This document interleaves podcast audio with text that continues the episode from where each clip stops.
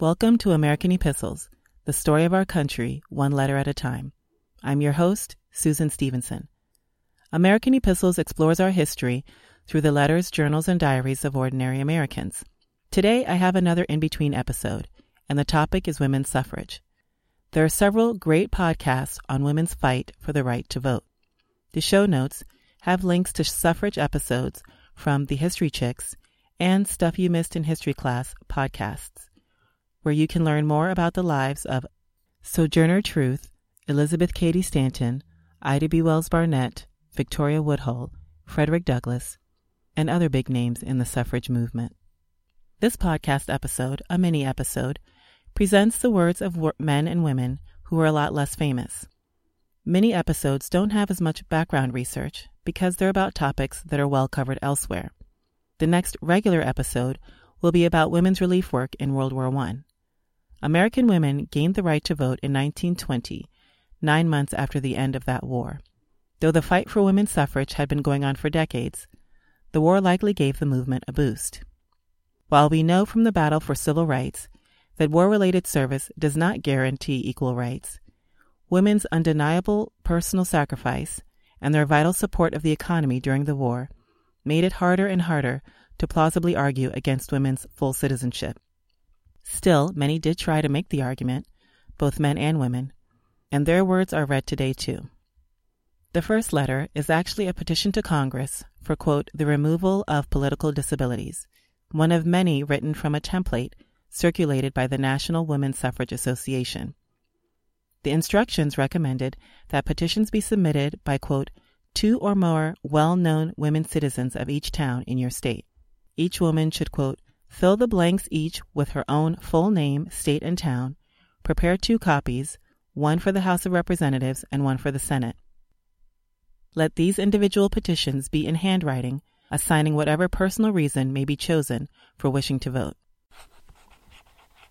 January 4th, 1878, for the relief from political disabilities. To the Senate and House of Representatives of the United States in Congress assembled, Mrs. Kate T. F. Cornell, a citizen of the United States and a resident of the state of Nebraska, county of Thayer, town of Alexandria, hereby respectfully petition your honorable body for the removal of her political disabilities, and that she may be declared invested with full power to exercise her right to self government at the ballot box, all state constitutions or statute laws to the contrary notwithstanding. I claim that we have been oppressed in the past by man made laws, and that as we have to be subject to the laws of our country, it would be just and right that we should have a voice in making them. I pay tax and am not satisfied with what is done with the money. I hold it is my God given right to say what shall be done with my earnings. I have signed the 16th Amendment to the Federal Constitution prohibiting the several states from disfranchising United States citizens on account of sex. Mrs. Kate T. F. Cornell.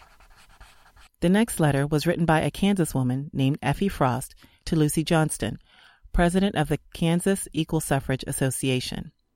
In the letter, we can see some of the overlap between the suffrage and temperance movements.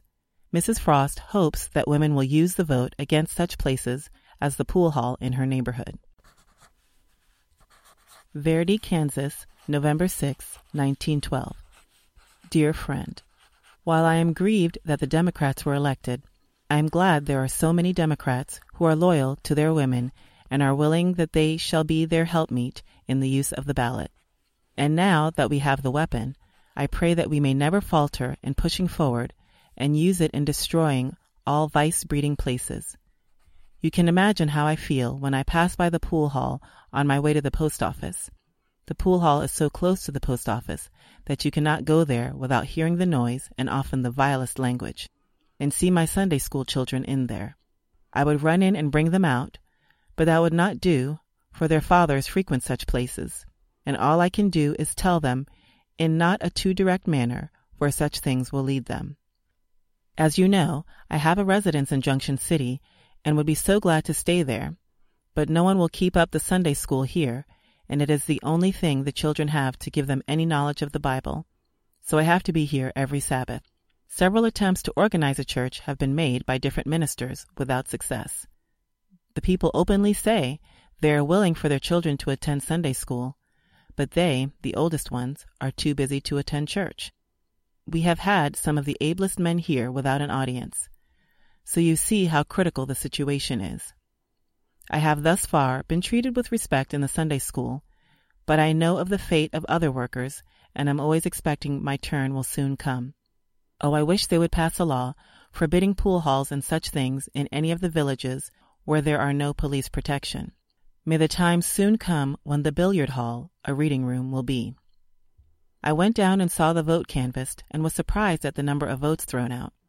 Some of my lady friends wanted to go, but were afraid the men would not treat us right, so I went alone and was very kindly treated. They expected us and had provided candy. Thanking you for all your efforts and rejoicing with you in the victory, I am affectionately your friend, Effie B. Frost. I'm next going to read from a 1911 pamphlet written by Reverend Stephen Esty, pastor of the First Presbyterian Church of Topeka. Esty starts with a history of the development of democratic government all the way back to the Magna Carta and says that women's suffrage is the quote, logical and inevitable outcome of our democratic principles of government. I'll read two excerpts. Women should be given the ballot because our civilization needs her moral power and help. United States Senator Hoar says that if the state is to do nothing but to, quote, raise and discipline armies, to build jails and establish police courts, the less women have to do with it, the better. But if the state is to so use its forces as to put an end to these things, if education, justice, science, art, charity, the promotion of commerce and manufactures, the healing of disease, the promoting of the welfare of the people in every direction, be functions to which its great forces are to be devoted, then it is indispensable that women should have in its management her full and equal share. Our city slums, child labor, the social evil, political corruption all show that man has failed of full success in the highest things of government. Everyone realizes that an influx of conscience and morality and high ideals is what our body politic must have to give it power enough to right the evils which afflict it. This influx of moral power can come only from the woman's vote. We need not prophesy any millennium or utopia as the result of giving women the ballot. It is enough to claim a sane, wholesome improvement in our national housekeeping, such as would come to a home kept for a long time by the father and boys, on the return of the mother, to set to rights the results of masculine housekeeping. Esty argues that if a woman's place is truly in the home, she should have the ballot in order to protect that home. She should have a say in food inspection laws, in tariffs that affect the cost of the food and clothing that she buys, and in policies that affect the education of her children. And if she is responsible for the moral development of her children, she should have a say in, quote, whether the environment in which she rears them shall include saloons, gambling dens, and bawdy houses. Because woman is the homemaker, she is entitled to the ballot, else the title simply mocks her. As a wage earner, woman is entitled to the ballot. When she has it, unjust discrimination against her in the matter of wages will cease, and not until then. In the last place, women ought to have the ballot because it is just to give it to them. The president of Bryn Mawr College relates the galling incident which converted her mother to woman suffrage. She was interested in securing more humane treatment for the poor girls who were arrested and left in police stations. One day, when she was being driven fruitlessly about from one politician to another, she had to stop at a polling booth to give her ignorant colored coachman, who could neither read nor write, opportunity to vote for the very men she had been petitioning in vain, because she had no vote. There is no justice in such humiliating conditions as these, and yet every educated woman is, at some time or other, sure to meet just such humiliation. The end of that quote highlights the tension between advocates for women's rights and African Americans' rights. Frederick Douglass called it a great schism. At an 1869 convention of the American Equal Rights Association, Douglass had argued that the organization should support the 15th Amendment, which would give black men the right to vote, while also continuing to fight for women's suffrage. Elizabeth Cady Stanton's response was Think of Patrick and Sambo and Hans and Yung Tung, who do not know the difference between a monarchy and a republic, who never read the Declaration of Independence or Webster's Spelling Book, making laws for Lydia Maria Child, Lucretia Mott, or Fanny Kemble. In a 2011 piece for The Atlantic, Ta-Nehisi Coates discussed some of the layers underneath the split that develops between the feminist and civil rights movements. It's definitely worth reading. Obviously, there were plenty of Americans, male and female, who were against women's suffrage. The governor of Kansas received the following letter from Mrs. G. Monroe asking him to veto a bill that would allow women to vote in municipal elections. The N word is bleeped out, and she wrote briefly Topeka, February 11th, 1887. To Governor Martin Dear Sir, 10,000 women who have enough rights without voting and also plenty to do to attend to their own affairs without meddling with men's business ask you to veto this suffrage bill. We don't want to vote and to go to polls with and all kinds of women. Mrs. G. Monroe and thousands of others. The governor did sign the bill. Many much longer statements against women voting were compiled into the 1916 book Anti Suffrage Essays by Massachusetts Women. The book was, quote, gratefully dedicated to the 295,939 Massachusetts men who, on Election Day 1915, endorsed the anti suffrage sentiments of the women of Massachusetts. One of the essays was entitled The True Function of the Normal Woman.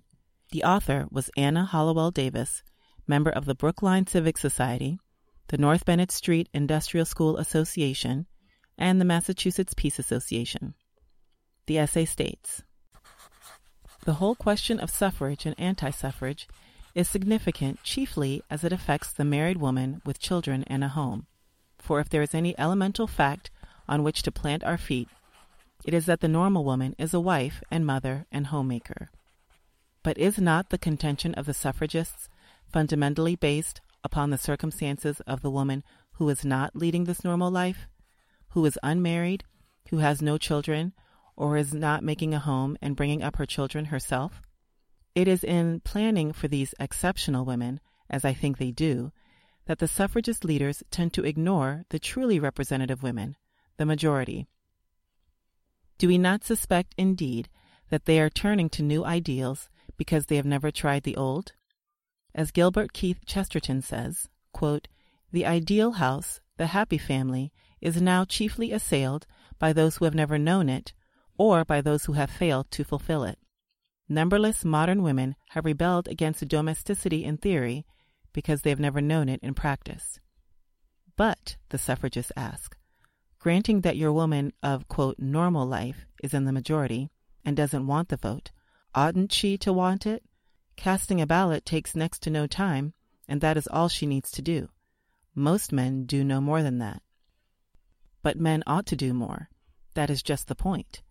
That is just why corrupt government has been fastened on our cities. The Tammany leaders do more.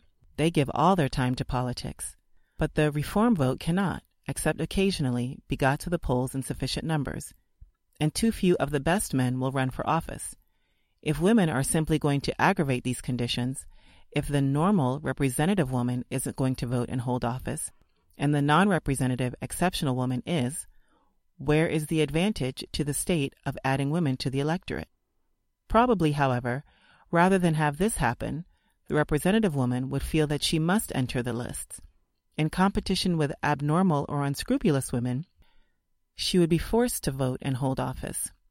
More than just adding to the polls, she would have to think, read, and talk politics as men do, or ought to do.